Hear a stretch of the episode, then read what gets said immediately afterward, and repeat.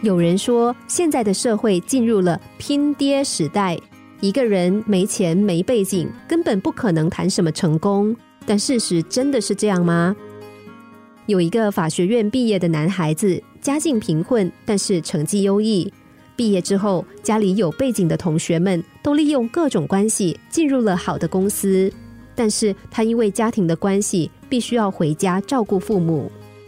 一个小地方怎么能够发挥自己的专业呢？他为此一筹莫展。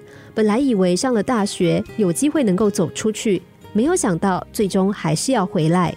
但是他并没有因此而自暴自弃。透过对家乡的考察。他发现，这或许对他来说是一个很好的机会，因为在这里没有真正的专业法律人才，只有他是一个正规法律专业毕业的人。老板对他也十分赏识，尽管他刚刚毕业不久，依然被委以重任，很多的案子都交给他处理，而他也十分的努力，不断的学习，众多的实践机会让他成长得很快。不久以后，地方上有个律师考试的名额，备受上级器重的他，自然得到了这个机会。他考取了律师证书，并且因此成为了当地律师事务所的所长。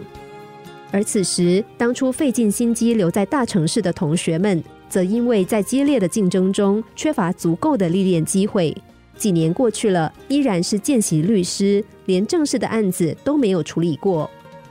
这个时候，他反而成为了同学之中最有成就的佼佼者。很多人纷纷开始说他交了狗屎运。殊不知，在当初毕业分配的时候，有多少人觉得他命运不济？真正的成功不是靠别人的光来照亮自己。如果你想让你的人生获得成功，一定要记住，自己才是唯一的依靠。别人的眼光和标准都不足以束缚你的思维和行动，自己掌控自己的命运，你才能够主宰你的人生。心灵小故事，星期一至五晚上九点四十分首播，十一点四十分重播。重温 Podcast，上网 U F M 一零零三 t S G。